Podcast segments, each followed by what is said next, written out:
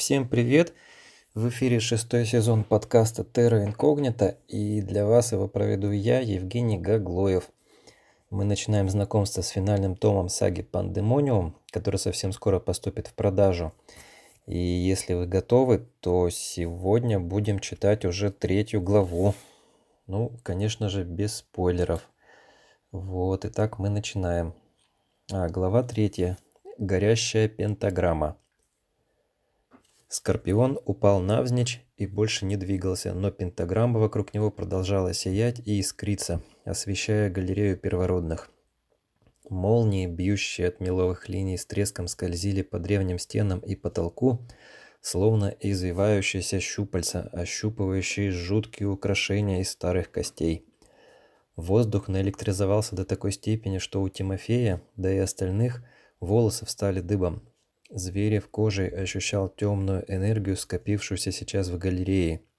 Кровавый ритуал Платона Евсеевича Далмацкого завершился.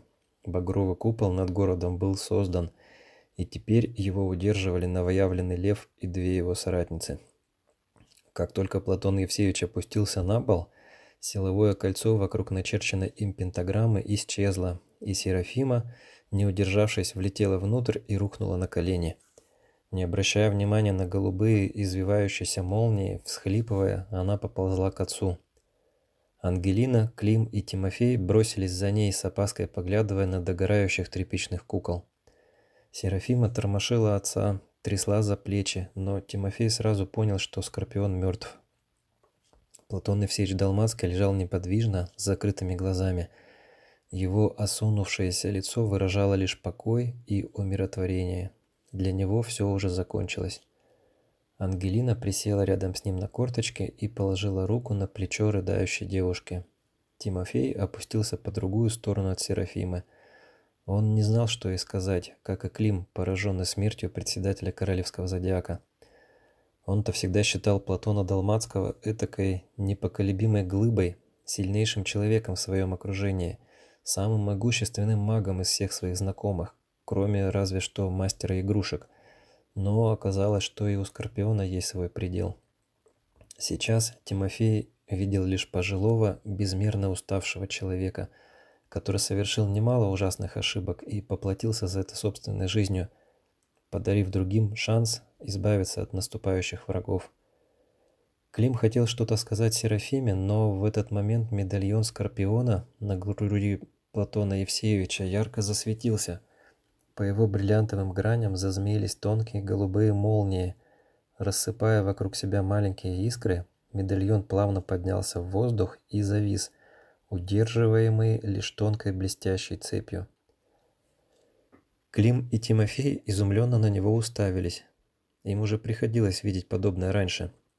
И они знали, что это значит.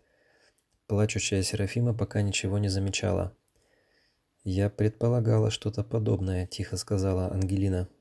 Она аккуратно сняла цепочку с шеи Платона Евсеевича и надела ее Серафиме. «Что вы делаете?» – простонала девушка. «Похоже, медальон избрал нового владельца». «Это наследие твоего отца», – мягко произнесла мать Тимофея. «И он не мог выбрать никого лучше». «Я... я не понимаю», – всхлипнула Серафима. Круг королевского зодиака должен оставаться полным при любых обстоятельствах, пояснила Ангелина. Теперь ты наш новый скорпион, а Платон Евсеевич он навсегда останется вот здесь, и она положила руку на сердце Серафимы. К ним осторожно приблизились Тарас Тахеев и Виктор Щеглов. Редактор Клыковской газеты только что вошел в ритуальный зал. Выглядел он изрядно потрепанным. Волосы стояли торчком, в них запутались комья земли и кусочки льда, а на лице виднелось несколько свежих синяков. «Не доглядел», – расстроенно прошептал Щеглов. «Змееносец убил весы и нашего третьего. Я успел его увидеть, когда приходил в себя. Он совсем недавно выбежал из дверей галереи и скрылся в лесу. Тут он заметил полыхающее тело Стаса в боевой кожаной броне и изумленно вытаращил глаза. «Как?» – только и мог произнести Щеглов. «Позже тебе объясню», – пообещал ему Тарас Стахеев. «Нам нужно поскорее вернуться в город», – твердо сказала Ангелина, поднимаясь с колен. Я ощущаю волнение в воздухе, и оно становится все сильнее. Там действительно происходит что-то страшное.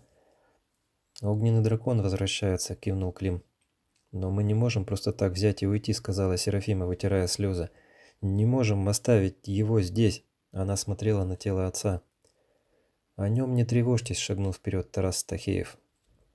Ушел великий человек, и мы обязательно воздадим ему все почести, но сделаем это чуть позже. Оплакивать погибших будем потом.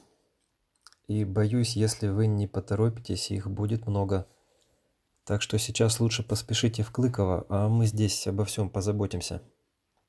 Понимая, что он прав, Серафима, Тимофей и Клим поднялись с пола и медленно двинулись к выходу.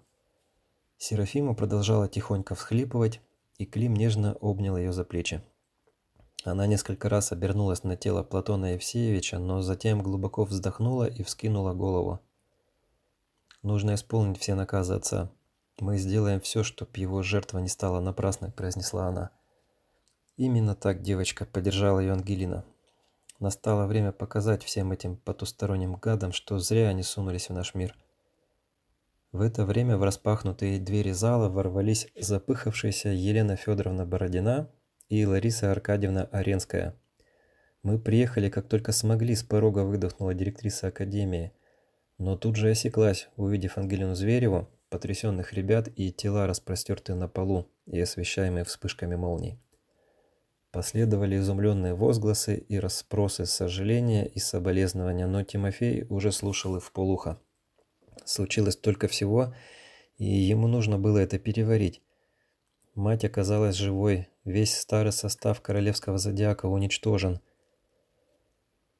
Верховная мать змей уже начала свой ритуал, и скоро огненный дракон придет в этот мир, и впереди их всех не ждет ничего хорошего. Пока радовало лишь одно – не придется возвращаться в Клыково пешком,